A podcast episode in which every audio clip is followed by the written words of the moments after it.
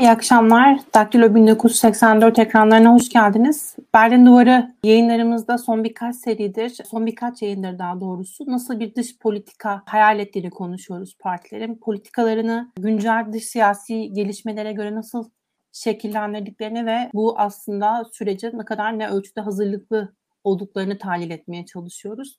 Şüphesiz bir yönüyle de aslında çok beklenmedik, şiddetli sonuçları olan bir dış siyasi gelişmeden bahsediyoruz. Rusya-Ukrayna savaşıyla daha doğru ifadeyle Rusya'nın Ukrayna'yı işgaliyle. Bu noktada dördüncü yayınımız aslında. İlk yayınımızda Yeşiller Partisi eş sözcüsüyle konuşmuştuk. İyi Parti Genel Başkan Yardımcısıyla devam ettik. Sol Parti Parti Meclisi üyesi Alper Taş'la üçüncü yayınımızı yapmıştık. Ve bu akşam da Cumhuriyet Halk Partisi ile devam ediyoruz. Cumhuriyet Halk Partisi İstanbul Milletvekili ve Cumhuriyet Halk Partisi Genel Başkan Başdanışmanı, Kılıçdaroğlu'nun başdanışmanı Sayın Emekli Büyükelçi bir yanıyla da Ünal Çeviköz'ü ağırlıyoruz.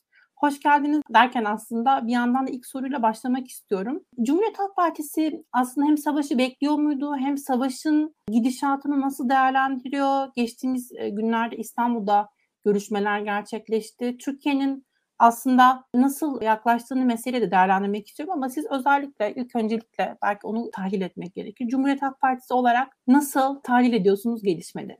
Çok teşekkür ederim İpek Hanım. Öncelikle iyi yayınlar diliyorum, iyi akşamlar diliyorum. Bu Rusya'nın Ukrayna'ya askeri saldırısı 24 Şubat tarihinde başladı. 24 Şubat tarihinden 4 gün kadar önce zaten biz bir değerlendirme yapmış ve 2008 yılındaki Gürcistan olaylarıyla ve Gürcistan-Rusya arasındaki savaşla benzerlikler olduğunu düşündüğümüzü ortaya koymuştuk. Onun için aslında bir hareketlilik bekliyorduk. Biz açıkçası o hafta sonu yani 20 Şubat'tan önceki hafta sonu e, Genel Başkanımız e, zannediyorum Denizli'de bir programdaydı ve oradan en kısa zamanda programını yarım keserek döndü. MYK toplantısı yapıldı ve e, Türkiye Büyük Millet Meclisi'nde olağanüstü toplantıya da çağırdık. Ancak meclis e, ancak salı günü toplanabildi 21 e, Şubat'ta diye hatırlıyorum. O zamanki değerlendirmemiz şöyleydi.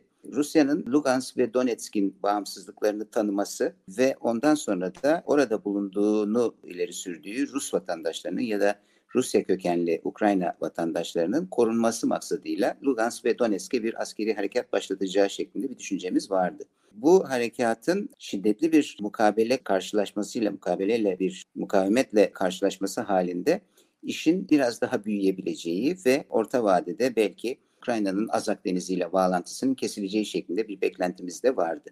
Ancak itiraf etmek gerekir ki bunlar hep olası tahminler şeklindeydi. Hani 21. yüzyılın ilk çeyreğinin sonuna yaklaştığımız bir sırada Rusya'nın Avrupa'nın göbeğinde bu şekilde bir savaş başlatacağı ihtimali de her yerde olduğu gibi özellikle de Avrupa'da birçok çevrede olduğu gibi pek de büyük bir olasılık olarak görünmüyordu. Ama olursa böyle bir ilerleme olur diye düşünüyorduk.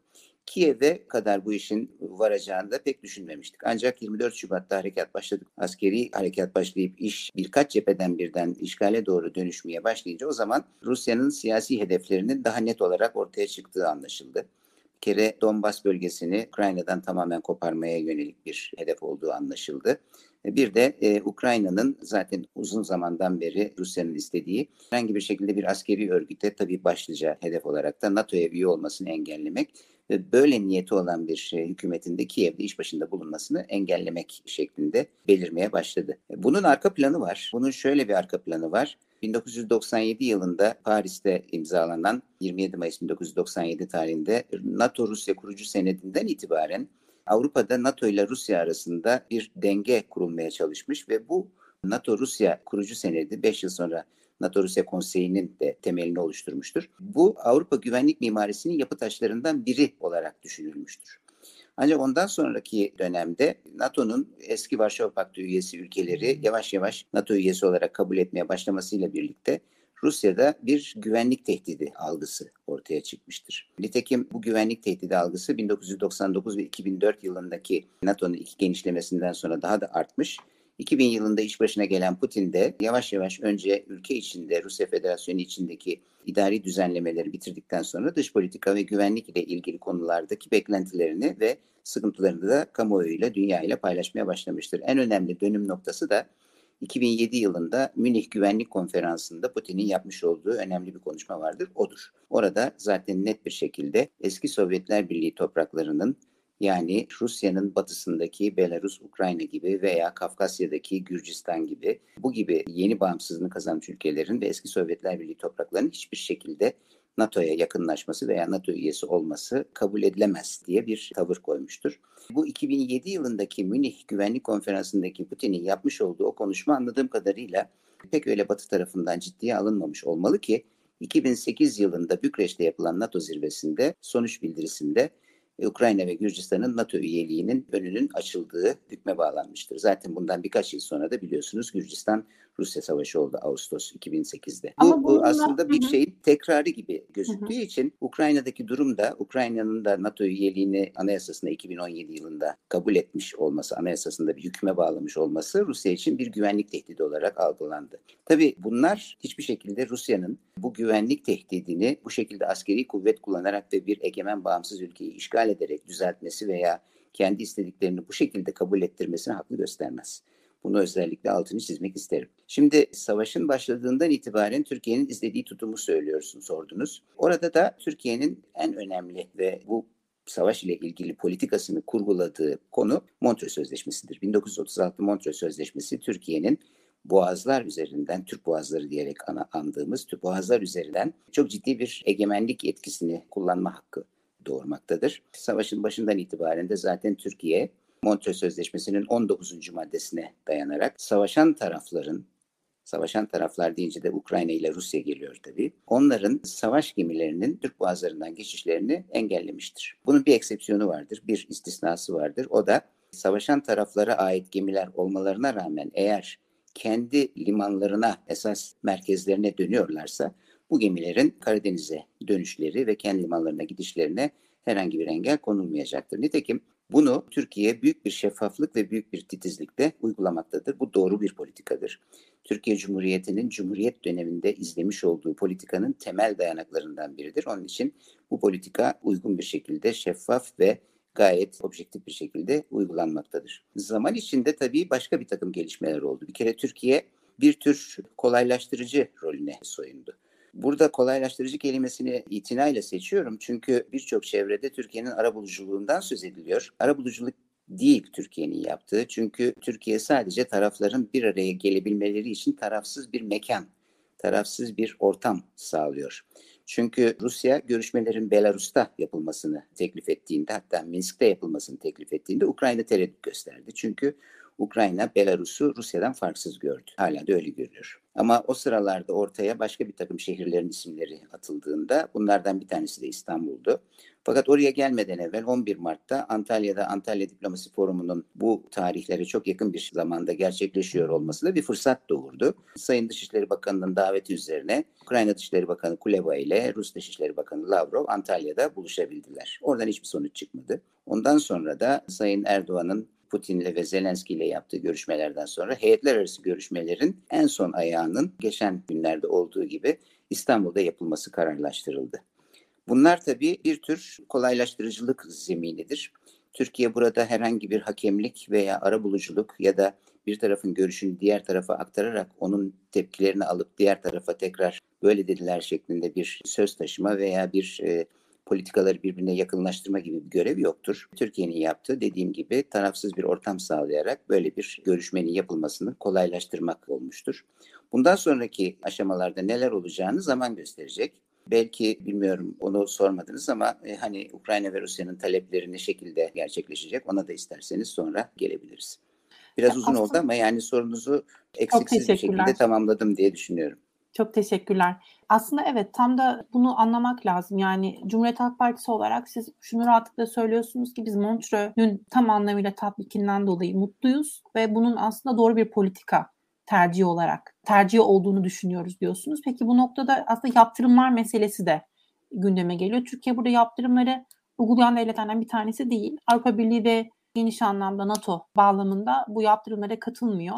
Bunu nasıl değerlendiriyorsunuz? Cumhuriyet Halk Partisi şu an iktidarda olsaydı yaptırımlara katılıyor olur muydu? Şimdi yaptırımlar dendiği zaman tabii dünya tarihinde özellikle son zamanlarda hani bilhassa 21. yüzyılın başından itibaren daha çok kullanılmaya başlanan ve başvurulan bir yöntem olarak yaptırımların geçmişine baktığımızda Türkiye zaten Birleşmiş Milletler tarafından tarif edilen yaptırımlar dışında böyle perakende yaptırımlara pek katılmamıştır. Örneğin Amerika Birleşik Devletleri'nin işte İran'a uyguladığı yaptırımlar, Avrupa Birliği'nin e, çeşitli ülkelere, Rusya'ya uyguladığı yaptırımlar gibi Türkiye bu tür yaptırımlara herhangi bir şekilde katılma mecburiyetini pek hissetmemiştir. Bu biraz Türkiye'nin izlediği dış politikadan kaynaklanmaktadır. Aslında Türkiye Soğuk Savaş zamanında da Sovyetler Birliği ile en dengeli ilişkileri kuran tek NATO üyesi olmuştur. Onun için etrafınızdaki komşularla olan ilişkilerinize ve real politiğe bir şekilde dikkat etmeniz gerekir.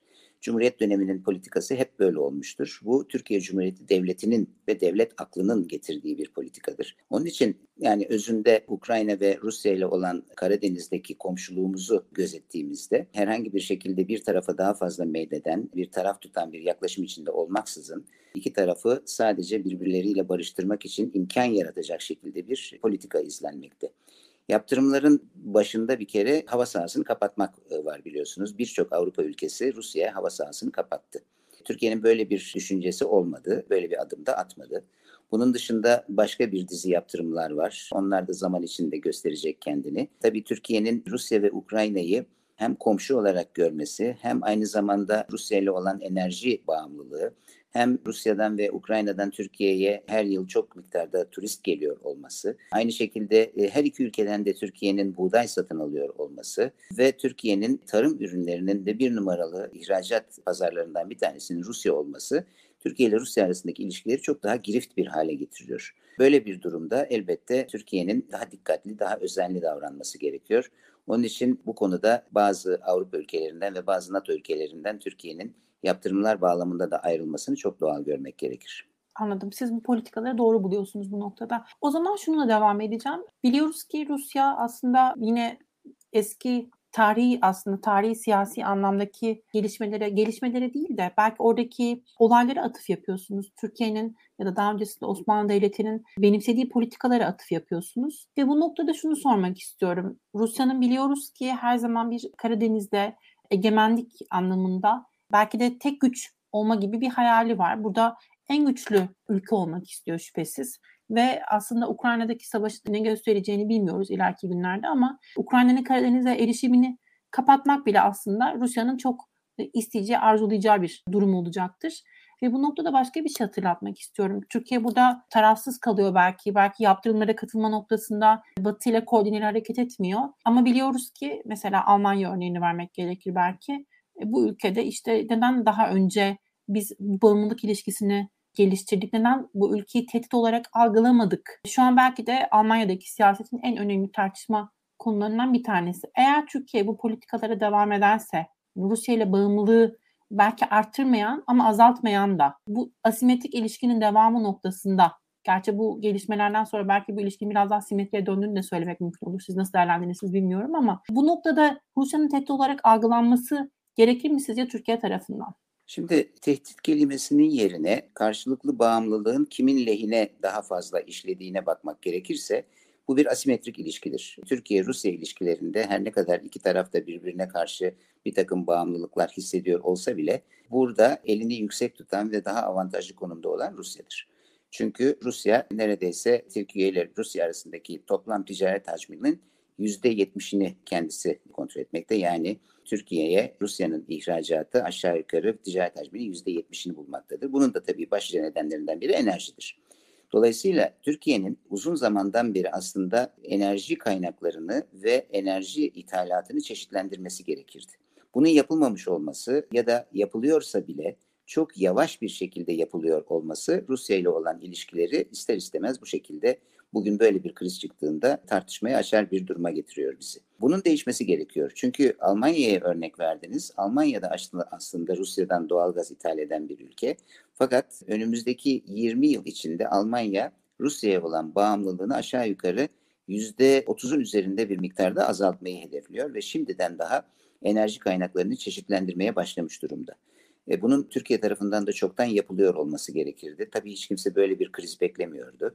Ama böyle bir krizi beklemeyip e, doğrudan doğruya ileriye dönük bir şekilde belli bir e, stratejik planlama yapılması e, çok daha sağlıklı olurdu. Şimdi yapılmaya başlanmış olması biraz geç. Çünkü bir şekilde yavaş yavaş Rusya'nın doğal gazı da bir Aslında bunun özür olarak... dilerim böleceğim sizi. Burada Akkuyu'dan bahsetmek lazım belki. Bunun Tabii, yapıldığını söylemek için Akkuyu'nun... Tabii ona, ona geleceğim. Bir yandan doğal gaz bir yandan petrol alıyoruz. Aşağı yukarı enerji ithalatımızda ithal ettiğimiz doğal gazın %40'ın biraz üzerinde bir kısmı Rusya'dan geliyor. Petrolün de neredeyse %10'unun üzerinde bir bölümü yine Rusya'dan geliyor. Ama sanki bu ikisi yetmiyormuş gibi bir de söylediğiniz gibi Mersin'de devam eden Akkuyu nükleer santrali var ki bu da zannediyorum en az 20 yıllık bir süre için Rusya tarafından kontrol edilecek. Ayrıca fiyatları da yani bir kilowatt saatin 12,5 sent olaraktan hesaplandığı ve şu anda dünyanın hiçbir yerinde görülmeyen yükseklikte bir birim fiyat üzerinden anlaşmaya varıldığı da ayrıca cabası. Ee, onun için bütün bunları düşündüğünüzde Rusya'ya karşı çok ciddi bir bağımlılığı var Türkiye'nin. İşte bunun değiştirilmesi için zamanında çok ciddi bir takım önlemler alınması ve bir çeşitlendirme yapılması gerekirdi. Şimdi bundan sonra bunun yapılmaya çalışılması biraz geç. Kaldı ki bir yandan zaten nükleer güç santrali de inşaatına devam ediyor. Onun için bunları önümüzdeki dönemde mutlaka ciddi bir şekilde düşünmek, değerlendirmek. Hemen hemen bununla ve, ilişkili olarak Akkuyu sizce yani kamulaştırılmalı mı? Asimetrik ilişkiyi bir şekilde eşitler arası bir ilişkiye dönüştürmek ve ticaret hacminde de daha dengeli bir duruma yükseltmek gerekir. İlk Efendim? adım olarak belki hani olası Cumhuriyet Halk Partisi iktidarında Akkuyu'yu kamulaştırmayı düşünüyor musunuz? Şimdi bugünün dünyasında kamulaştırma dendiği zaman herkesi e, ürküten acaba devletçi bir ekonomik politikaya mı dönülecek sorusu. Benim gördüğüm kadarıyla son 20 yıldır Türkiye'de serbest piyasa ekonomisi biraz vahşi bir şekilde uygulandı. Serbest piyasa ekonomisine karşı değiliz. E, ancak devletin belli bir regülasyon ve belli bir yönlendirme rolünün de son 20 yıl içinde fevkalade göz ardı edildiğini ve ihmal edildiğini düşünüyoruz. Onun için bunun adına kamulaştırma demesek dahi devletin planlamasının belli bir stratejik planlama yapılmasının örneğin bakın devlet planlama teşkilatı kapatıldı AKP döneminde. Dolayısıyla böyle bir stratejik planlama yapılmasının ve ekonominin bu stratejik planlama dahilinde devletin yönlendirmesiyle serbest piyasa ekonomisine bir şekilde yön vermesiyle devam ettirilmesi gerektiği kanısındayız.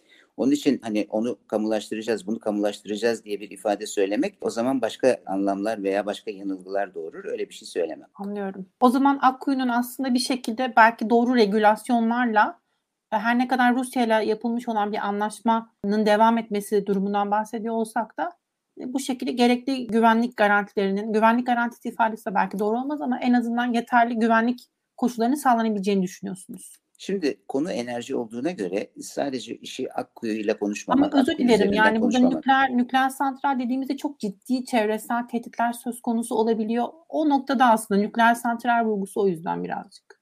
Tamam ben zaten Avrupa Birliği ile olan ilişkilerimiz bağlamına bağlayacağım onu. E, biliyorsunuz Paris İklim Anlaşması'nı nihayet Türkiye onayladı. E, bunu Cumhuriyet Halk Partisi olarak yıllardır zaten dile getiriyorduk. İmzaladığımız bir anlaşmayı onaylamadan bekletiyor olmamız aslında bizim önümüzü giderek tıkamaya başlamıştı. Ve Avrupa Birliği yeşil mutabakat konusunda attığı adımlarla Türkiye'yi çok ciddi bir şekilde zorladı. Ve nitekim bu zorlamanın sonucudur ki Türkiye çok yakın bir zamanda ihracatında ciddi bir vergilendirmeye tabi tutulacağını anladığı için karbon e, emisyonları yüzünden bu vergilendirmeden kendini kurtarmak ve yeşil mutabakatla uyumlu bir şekilde bir endüstrileşme politikasına dönmek için Paris İklim Anlaşması'nı onayladı. Ancak o anlaşmayı onaylamak yetmiyor o anlaşmanın gerektirdiği şekilde bir takım başka kanunların geçirilmesi ve Türkiye'de enerji kaynaklarının çeşitlendirilmesi, alternatif enerjiye en kısa zamanda dönülmesi gerekiyor. Türkiye güneş zengini, Türkiye pekala güneş enerjisinden çok iyi istifade edebilir. Türkiye rüzgar enerjisinden çok iyi istifade edebilir. Üç tarafı denizlerle çevrili ülkemizin aslında deniz dalgasından da enerji yaratma ihtimali ve imkanı vardır. Bütün bunların hiçbiri ciddi bir şekilde gündeme alınmıyor. Bugün alternatif enerji üretimi Türkiye'nin enerji üretiminin çok küçük bir payını kapsıyor ve ileriye dönük stratejik bir planlamanın da ve bunu arttıraraktan güçlendirmek şeklinde bir planlamanın da olmadığı görülüyor. Nükleer enerji bunlardan bir tanesi. Elbette bu Akkuyu nükleer santralinin yapılmaya başlanmış olması ve bu kararın alınmış olması geri döndürülebilecek bir şey değil. E ancak zaman içinde bakıyorsunuz Avrupa ülkelerine Örneğin Almanya nükleer santrallerini kapatma kararı almıştı. Fakat Rusya-Ukrayna krizinin ortaya çıkmasıyla birlikte bu kararını biraz daha ertelemek yönüne gitti. Yani bir enerji kriziyle karşılaştığınız takdirde enerji kaynaklarını mümkün olduğu kadar çoğaltmaya gayret ediyorlar. E bizim de böyle bir Aslında stratejik nükleer planlama santraller için gerekiyor. nükleer santrali, santraller için Almanya'da bu karar alınmadı henüz ama bu tartışılan aslında gündemlerden bir tanesi. Evet, Ee, yani ama Yeşiller burada tabii şey buna çok karşı önemli bir şey söylediniz. Yani e, Akkuyu'nun kamulaştırılması gündeme gelemez çünkü bunu geri almak yani Rusya ile bu anlaşmayı geri almak mümkün değil diyorsunuz. Doğru anlıyorsam eğer.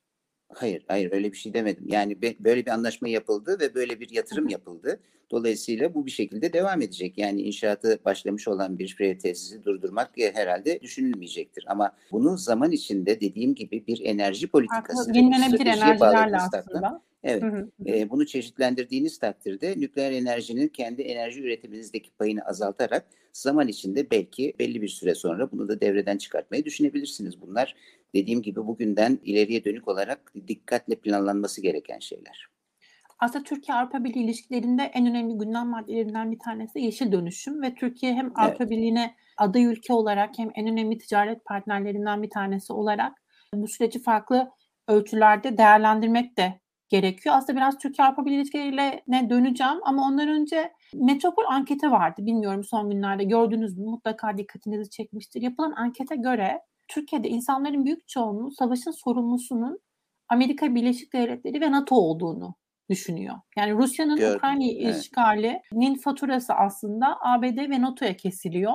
Aslında bunu nasıl değerlendiriyorsunuz? Türkiye geleneksel batıya olan o olumlu atmosferin kaybolduğunu siz de değerlendiriyor musunuz? Burada aslında belki kendinize de pay çıkarır mısınız Cumhuriyet Halk Partisi olarak? Çünkü Cumhuriyet Halk Partisi de Avrupa Birliği ve NATO ve Amerika anlamında e, çok ılımlı diyemeyeceğimiz kimi zaman bazı popülist söylemleri de benimsediğini aslında görmek mümkün. Ama yani sorunun e, başına dönersem tekrar sizce de savaşın sorumlusunun ABD olduğu bir Türkiye nasıl bir Türkiye olur neler söylersin? Şimdi sadece bu savaşla ilgili değil ama çeşitli anketlerde daha önceki yıllarda da yapılan bir takım anketlerde görülen Türkiye'ye en büyük tehdidin veya Türkiye'nin dostu olmayan ülkelerin başında hep Amerika Birleşik Devletleri'nin gösterildiği hepimizin bildiği bir şey. Ben daha evvelki anketlerde de bunun dikkatle mukayese ettiğim, kıyasladığımda gördüm. Yani Amerika Birleşik Devletleri aslında Türkiye'nin dış politikasındaki sorun yaratan ülkelerden bir tanesi. Hatta belki de en başta geleni olarak görülüyor. Bu belki de bir şekilde bir Amerikan düşmanlığı şeklinde yorumlanabilir kamuoyunun bir şekilde Amerika'ya karşı bu şekilde bilenmiş olmasından kaynaklanıyor olabilir. Savaşa geldiğimiz zaman savaşla ilgili olarak bu savaşın sorumlusunun Amerika Birleşik Devletleri olduğu ifadesinin biraz da bu arka plandan kaynaklandığı düşüncesindeyim. Bilgiye dayalı olduğu kanaatinde değilim. Ama şunu belirtmek isterim. Rusya ile NATO arasında ve Batı ile Rusya arasında 1997'den itibaren kurulmak istenen ve Avrupa güvenlik mimarisinin yapı taşlarından biri olması beklenen anlaşma bir şekilde Rusya tarafından giderek bozuldu ve giderek Rusya'nın aleyhine bir şekilde işlemeye başladı şeklinde bir algı yaratıldı. Bu algının sonucudur ki Rusya Avrupa güvenlik mimarisinde yeniden o konumunu elde etmek istediği için Batı'ya bir takım işaretler verdi. Biraz evvel söylediğim o Putin'in güvenlik konferansındaki konuşmasından tutun da Gürcistan ve Ukrayna ile ilgili yapmış olduğu askeri müdahalelere varana kadar bütün bunlar bunun sonucudur. O zaman tabii gene dönüp dolaşıp 2008'deki Bükreş NATO zirvesine geliyorsunuz. Eğer e, Rusya'nın böyle bir tehdit algısı olduğunu dikkate alarak Bükreş'te Ukrayna ve Gürcistan'ı mutlaka NATO üyesi yapacağız demeseydiniz belki bugün yaşadığımız bunlar yaşanmayacaktı. Böyle bakıldığında elbette Batı'nın Rusya'yı bir şekilde ciddi bir güvenlik tehdidi algısıyla karşı karşıya bıraktığını söylemek mümkün. Ama tekrar altını çiziyorum. Bunun çözümünün Avrupa'da güvenlik mimarisinde Rusya'nın da bir şekilde yapıcı bir katkıda bulunabilecek hale getirilmesinin yolu Rusya'nın askeri güç kullanması olmamalıydı. Bunu hiçbir şekilde haklı görmek mümkün değil. Bu bir uluslararası hukukun ihlalidir. Bir ülkenin, bağımsız egemen bir ülkenin işgalidir. Ve Rusya çözümü bu şekilde aradığı için bundan sonra Avrupa güvenlik mimarisinde o istediği konumu elde etmekte daha da çok zorluk çekecektir. Şu soruyla devam etmek istiyorum. Biliyoruz ki aslında iç politik gelişmeler kimi zaman dış politik gelişmelerle de doğrudan bağlantılı olabiliyor ve bunların etkilerini aslında çok somutlaşan, çok belirgin şekillerde görme fırsatı yakalayabiliyoruz. Ben de Cumhuriyet Halk Partisi olarak aslında bu son gelişmelerin Türkiye'de muhalefetin aleyhine olup olmayacağını daha doğru bir ifadeyle aslında Cumhurbaşkanı Erdoğan'ın tekrar seçimlere kazanıp kazanması da yarayıp yaramayacağını sormak istiyorum. Siz de partide böyle bir değerlendirmeye sahip misiniz? Böyle bir değerlendirme yapıyor musunuz? Hayır, şunu söyleyebilirim. Bir kere Adalet ve Kalkınma Partisi iktidarı sürekli olarak zigzaklı bir dış politika izlemiştir ve son 20 yıl içinde tutarlı, öngörülebilir ve güvenilirliğini ispat eden bir dış politika çizgisinden uzak kalmıştır. Dolayısıyla inandırıcılığını kaybetmiştir, güvenilirliğini kaybetmiştir. Onun için bu sadece tefikler gözünde değil, aynı zamanda etrafımızdaki komşularımız gözünde de aynı durumu yaratmıştır. Çünkü Adalet ve Kalkınma Partisi'nin izlediği dış politika taraf tutmayan bir dış politika değil, tamamen taraf tutan Hatta belli bir ideolojik yaklaşımla ve belli bir mezhep bakışıyla e, taraf tutan, Orta Doğu ülkeleri arasında da taraf tutan bir dış politikaya evrilmiştir. İşte bunun yarattığı sonuçtur ki bugün Türkiye dış politikada çok ciddi sıkıntılarla karşı karşıyadır. Şimdi bunu düzeltmek maksadıyla her bulunan fırsattan yararlanmaya çalışan bir iktidarla karşı karşıyayız. Örneğin Afganistan'dan Amerika Birleşik Devletleri'nin çekilmesi sırasında biliyorsunuz Afganistan'daki havaalanının koruması için Türkiye talip olmuştur. Yok işte şimdi Ukrayna ile Rusya arasında arabulucu kelimesini kullanamıyorlar ama olabildiğince imkanları yaratarak barışı sağlayan taraf gibi bir algı yaratmaya çalışıyorlar. Bütün bunların hepsi elbette Adalet ve Kalkınma Partisi'nin Batı ile olan ilişkilerini düzeltmek maksadıyla ve yapıcı bir aktör haline gelmek amacıyla e, ya da öyle bir algı yaratmak amacıyla atılan adımlar. Ama şunu söylemek isterim. Bu Batı tarafından pek de öyle kolay kolay kabul edilebilecek bir artı puan olarak görülmüyor. Çünkü siz biraz evvel söylediniz. İç politika ile dış politika arasındaki bağlantıdan söz ederken onu söylediniz. Hani şimdi size çok klasik gelecek ama Cumhuriyet'in ve Cumhuriyet Halk Partisi'nin Türkiye Cumhuriyeti Devleti'nin en önemli çizgilerinden bir tanesi yurtta sulh, cihanda sulhtur. Eğer kendi iç barışınızı ve kendi ülkenizdeki ahengi, uyumu eğer tesis edemezseniz bunun da dış politikaya yansıması aynı şekilde çatışmacı, karşı karşıya gelmeci, işte konfrontasyonist bir dış politika olarak kendini gösterir. Benim burada altını çizmek istediğim Avrupa'dan bakıldığında da Türkiye için önemli görülen konuların bu olduğudur. Yani nedir? Şudur. Bir kere Avrupa Birliği ile Türkiye arasındaki makas giderek açılmaktadır. Bu makasın açılmasının başlıca sebebi Türkiye'nin Kopenhag kriterlerinden uzaklaşmış olmasıdır. Türkiye'nin yargı bağımsızlığına sahip olmaması, Türkiye'nin kuvvetler ayrımından uzaklaşmış olması, Türkiye'nin otokratik bir sisteme doğru kayıyor olması, demokratik hak ve özgürlüklerin tamamen göz ardı ediliyor olması, basın özgürlüğünün, ifade özgürlüğünün, toplantı özgürlüğünün olmaması, Türkiye'nin uluslararası sözleşmelerde kendini bağlayıcı olaraktan gördüğü bir takım taahhütlerini de yerine getirmemesi. Buradan neyi kastediyorum? Avrupa İnsan Hakları Mahkemesi'nin kararları, Osman Kavala ile ilgili veya Selahattin Demirtaş ile ilgili kararların uygulanmaması. E bütün bunlara bakıldığında eksilerle artılar birbirleriyle alt alta koyulduğunda eksiler ağır basmakta Avrupa bakımından, Avrupa'dan bakıldığında Türkiye açısından. Yani Türkiye'nin kendi iç politikasına ve iç düzenine bir çeki düzen vermemesi halinde dış politikayla ilgili yaratmaya çalıştığı algılar ne kadar olumlu yansımalar yaparsa yapsın bu Türkiye'nin Avrupa ile ilişkilerini ve makasın açılması, açılmış olan makasın daralmasını sağlamayacaktır bir izleyici yorumumuz var aslında ama e, Gürhan Bey'den rica edeceğim eğer net bir soru varsa onu yayın içerisinde aslında konuşabiliriz sona doğru yaklaşırken ama net bir soruya ihtiyacım var iletebilmem için. Onun haricinde Cumhuriyet Halk Partisi'nin aslında dış politika vizyonunu geniş bağlamda değerlendiriyoruz farklı sorularla. O yüzden eğer net bir soru olursa onu iletiyor olurum.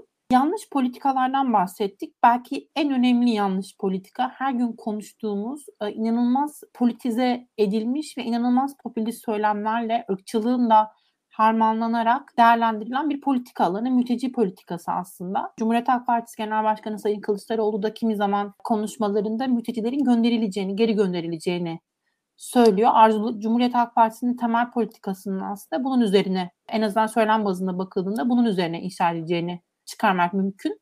Burada aslında sizin değerlendirmelerinizi almak istiyorum. Cumhuriyet Halk Partisi mültecileri nasıl geri göndermeyi düşünüyor? Burada dış siyasetin nasıl bir rolü olacak? Yani burada tabii kastettiğim özellikle belki Suriye ile görüşmeler mi gündeme gelecek ya da biliyorsunuz mülteciler Türkiye'dekiler için geri, geçici koruma gibi bir statü söz konusu ama burada hukuki bazı durumlar var. Sizin tabii ki benden çok daha iyi bildiğiniz şekilde emekli büyükelçi sıfatını daha haiz olduğunuzdan dolayı burada hukuk vesaire gündeminde aslında nasıl bu mümkün olacak bunu sormak istiyorum biraz. Şimdi genel başkanımızın ifadelerini dikkatle değerlendirmek lazım. Genel başkanımız hiçbir şekilde ülkemizde bulunan Suriyelilerin tamamının herhangi bir zorlamayla böyle işte otobüslere veya trenlere bindirilerek kendi ülkelerine gönderileceğinden söz etmedi. hep söylediği şuydu. imkanları ve şartları yaratarak ülkemizde bulunan geçici sığınmacı Suriyelilerin büyük bir çoğunluğunun gönüllü bir şekilde kendi ülkelerine dönmeleri için zemin hazırlayacağımızdan söz etti. Bu nasıl olacak? Bunu şu şekilde özetliyor Genel Başkanımız. Diyor ki bir kere her şeyden evvel Suriye topraklarında mültecilerin kendi ülkelerinden ve kendi yurtlarından ayrılmalarına sebep olan yıkılmış, yakılmış ve tahrip edilmiş olan yerlerin yeniden imarına ihtiyaç var. İkincisi dönmek isteyen Suriyelilerin döndükleri zaman sürdürülebilir bir yaşantıya kavuşabilmeleri için iş imkanlarının yaratılmasına ihtiyaç var. Bunun için de Türkiye'nin güneyinde ve güneydoğusundaki fabrikaların, iş insanlarının, şirketlerin ya da bir takım işte kurumların, kuruluşların Suriye topraklarında atölyeler veya kendilerine ve o iş sektöründeki alanlarda şubeler açmalarına imkan sağlanarak oralarda yeni iş imkanlarının yaratılmasına e, çalışılması gerektiğini söylüyor. Bunların hepsi yapıldıktan sonra elbette bir de tabii bunlar için önemli bir yatırım gerekiyor. Bunun Türkiye'nin kendi kaynaklarıyla yapılmasının güç olabileceğini, onun için bir uluslararası dayanışmaya da ihtiyaç olduğunu, bu dayanışmanın Birleşmiş Milletler'den gelebileceğini, örneğin Birleşmiş Milletler Kalkınma Ajansı'ndan olabilir, United Nations Development Program, UNDP'den olabilir. Aynı şekilde Avrupa Birliği'nin de bir şekilde buna katkı yapması gerekir. Öyle 3 artı 3 milyar euro ile falan olacak bir şey değil bu ciddi bir yatırım ve ciddi bir destek verir, verilmesi gerekir. Ama bunlar sağlandıktan sonra da ülkelerine gönüllü olarak dönmek isteyen Suriyelilerin de elbette önünü hiç kimsenin durdurması, tıkaması mümkün değildir. Çünkü her halk aslında kendi doğup büyüdüğü ve kendisinin yurt olarak bildiği, bellediği yerlerde yaşamını sürdürmeyi ister. Oradaki yaşam koşulları eğer onların tekrar yaşamalarına elverişli bir hale getirilebilecek olursa o zaman dönmelerine engel bir durumda olmayacaktır. Kastedilen budur. Yani bizim izlemek istediğimiz politika budur. Cumhuriyet Halk Partisi bu durumda bir... e, hı hı, bütün bu süreci programlamaya, planlamaya aday. E, Elbette. Bütün bu planlarla Elbette. aslında siz geri göndermenin söz konusu olabileceğini Elbette. söylüyorsunuz. Elbette. Bunun tabii bir bir gecede olmasını beklememek gerekir. Bunun belli Ama bir Cumhuriyet zamana yayılması gerekir. Ama Cumhuriyet Genel Başkanı Kılıçdaroğlu çok net bir şekilde bunun ben yanlış hatırlıyorsam siz düzeltin tabii 6 ay gibi bir süreden bahsediyordu sanırım. Hayır 6 ay demedi 2 yıl dedi. Bu iki yıl daha da uzayabilir veya şartlar el verdiği takdirde daha da kısalabilir. Ama belli bir zaman süresinden bahsederken bu bir e, örnek olarak dile getirilmiş bir ifadedir. Bunun bir yandan da aslında Ukrayna'dan aslında yatan... E, Türkiye'ye gelen insanlar var. Tabii onlar için durum daha farklı. Onların Türkiye'de mülteci statüsü alması da mümkün aslında. Çünkü Avrupa Konseyi üye ülkesi sıfatı haiz olduğu için Ukrayna bu insanlar Türkiye'de yani uluslararası koruma bünyesinde mülteci olarak e, aslında Türkiye'de kalabiliyorlar. Cumhuriyet Halk Partisi Ukraynalı mülteciler için de ne düşünüyor? Yani kapılar açık mı kalmalı yoksa nasıl bir politika izlenmeli? Aslında onu da sormak istiyorum buna Şimdi, bütünleşik e, olarak.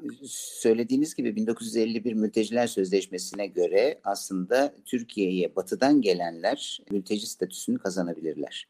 Türkiye'nin 1951 Mülteciler Cenevre Mülteciler Sözleşmesi ile ilgili olaraktan koymuş olduğu şer ya da coğrafi koşul Türkiye'ye doğudan gelenlerin mülteci olarak kabul edilmemesi şeklindedir. Yani o bir coğrafi koşuldur ama batıdan gelenlerle ilgili böyle bir engelleme yoktur. Yalnız Türkiye'ye gelen Ukraynalıların herhangi bir şekilde böyle bir yeni sanki Suriye'den gelenler gibi ayrı bir mülteci grubu şeklinde algılanmasına da pek ihtiyaç olduğunu sanmıyorum. Çünkü bunların büyük bir çoğunluğu aslında ortak evliliklerden oluşan kişiler yani eşleriyle birlikte gelenler veya evlenmek üzere olan Ukrayna'da bir aile birliği içinde oldukları halde henüz evliliklerini Türkiye'de tescil ettirmemiş olan ve aslında normal şartlarda böyle bir savaş çıkmasaydı dahi Türkiye'ye hemen hemen her yaz büyük bir çoğunluğu gelen insanlar. Dolayısıyla onları biraz ayırmak gerekir. Yani belki de Ukraynalılar açısından Türkiye'nin yeni bir mülteci kriziyle karşı karşıya kaldığını düşünmek biraz abartılı olur diye Elinde düşünüyorum. rakamlar yok ama savaş ilerledikçe rakamların... Şimdi 20 bin kadar bildiğim benim. Benim hı hı. bildiğim kadarıyla 20 bin kadar Ukrayna vatandaşının geldiğinden söz ediliyor. Bunun bizzat izlediğim için biliyorum. Rakamlar hakkında bir şey söyleyemeyeceğim tabii.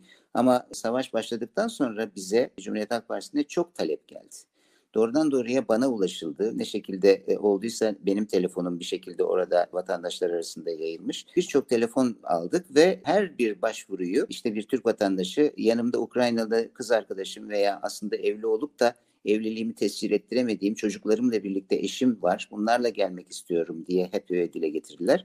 Onlara hiçbir engel olmadı. Biz bütün bu talepleri Dışişleri Bakanlığı'na bildirerek gereken koordinasyonu sağlayarak ülkemize gelebilmeleri için imkanları yarattık. Zaten Ukraynalıların Türkiye'ye gelmesi için herhangi bir engel de yok. Bir vize mecburiyeti de yok. Dolayısıyla e, dediğim gibi akrabalık ilişkileri olan insanların da gelmesi çok kolay oldu. Ama rakamlara baktığınızda Suriyelilerle mukayese edilmesi mümkün değil. Yani Türkiye'de Rakamın e, çok ciddi şekilde artacağını göre, öngöremiyoruz diyorsunuz henüz şu an için. Hayır ben, ben Ukrayna'dan gelenlerin Türkiye'yi bir destinasyon olarak başlıca bir destinasyon olarak bir hedef ülke olarak seçecekleri kanaatinde değilim. En büyük ağırlık Polonya'ya yüklendi.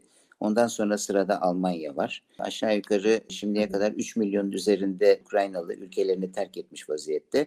E bunların içinden Türkiye'ye gelen neredeyse işte yüzde bir kadar bile değil anladığım Türkiye tabii sınır, sınır komşusu olmadığı için Ukrayna ile tabii Ukraynalılar... O da var. Tabii, evet. tabii. Burada aslında biraz konuşmaya başladığımız zaman yarım kalan aslında son dakikaları da girerken Türkiye Avrupa Birliği ilişkilerine birazcık bakmak istiyorum. Türkiye Avrupa Birliği ilişkileri anlamında aslında biz yakın zamanda farklılaştırılmış modellerin söz konusu olup olamayacağını tartışmaya başladık. 2005 yıllarında e, Merkel, Almanya'da Merkel iktidar ilk geldiğinde imtiyazlı ortaklık modellerinden bahsediyordu. Sonrasında Türkiye'de aslında demokratik gelişmelerin olumsuzlaşmasıyla, insan hakları ihlallerinin artmasıyla ve Türkiye'de hükümetin özellikle Avrupa İnsan Hakları Mahkemesi'nin kararlarını uygulamaması ve mahkeme kararlarının politize olmasıyla şunu gördük. Avrupa Birliği ilişkileri daha farklı alanlarda sıkıştırma peşinde. Özellikle göç politikaları, özellikle gümrük birliğini buna belli ölçülerde katabiliriz, katamayız. Çünkü modernizasyonundan yana değiller ama gümrük birliği anlaşması bir yanıyla devam ediyor. Yeşil dönüşüm gündemde pozitif ajandadan bahsediliyor.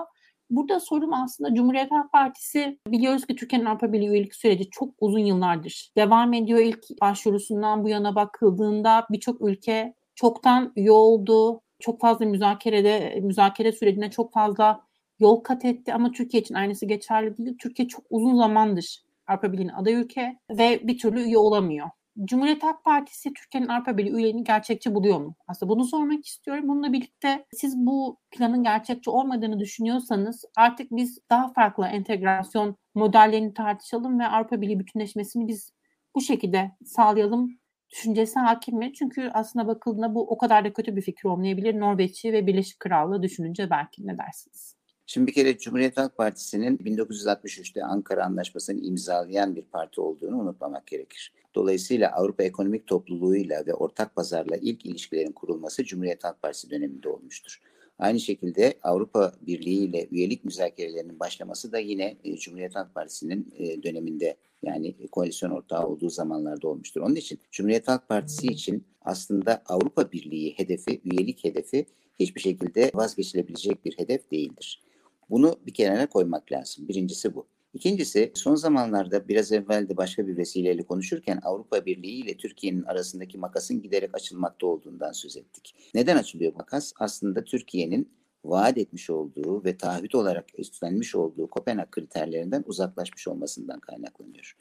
Bunların düzelmesi halinde Türkiye ile Avrupa Birliği arasındaki ilişkilerin tekrar normalleşmesini beklemek çok doğal olmalı. Nitekim iktidar değiştiğinde, önümüzdeki yıl seçimlerden sonra iktidar değiştiğinde, iktidar olacak olan bugünkü koalisyon ortaklığı, bugünkü e, muhalefet ortakları ve, ve ittifakı Avrupa Birliği hedefine de çok ciddi bir şekilde sadık kalmaya devam edeceklerini zaten dile getiriyorlar. Öncelikle yapılması gereken Türkiye'nin iç politikada atılacağı adımlardır. Yargı bağımsızlığının sağlanması, Türkiye'nin yeniden bir hukuk devletine dönmesi, Türkiye'nin bütün demokratik hak ve özgürlükleri rahatlıkla e, vatandaşlarına herhangi bir ayrım yapmaksızın sağlayabilecek bir ülke haline gelmesi ve bütün bunların hepsinin sonucunda da özünde Kopenhag kriterleri olarak tarif edilen o kriterlerin, standartların, prensiplerin o manzumeyi e, sağlamış olmanın verdiği bir avantajla yeniden Türkiye Avrupa Birliği üyelik müzakerelerine başlayabilmesi. Şimdi bunların önünde bir başka engel var o da Kıbrıs. Kıbrıs 2004 yılında Avrupa Birliği'ne üye olarak kabul edildikten sonra Türkiye'nin önündeki en önemli engel olarak belirtti. Bunu Avrupalılar itiraf ediyorlar. O zaman hata yaptık diyorlar. Ama artık oldu bitti ve bu hatadan geri dönmek mümkün değil. Kıbrıs, Güney Kıbrıs Rum yönetimi olarak da olsa bizim gözümüzde Kıbrıs adasının tümünü temsil eden ve Avrupa Birliği'nin üyesi olan bir üyemiz. Dolayısıyla bizim olayı bu şekilde görmemizde sizin yadırgamamanız lazım diyorlar. Biz de onlara hep şunu söylüyoruz. Kıbrıs konusuyla ilgili olarak meseleyi iki toplum arasında çözümü gereken bir mesele olmaktan çıkartıp da Kıbrıs üye diyerekten meseleyi Türkiye ile Avrupa Birliği arasında bir mesele haline okumaya başlarsanız hiçbir yere varamazsınız.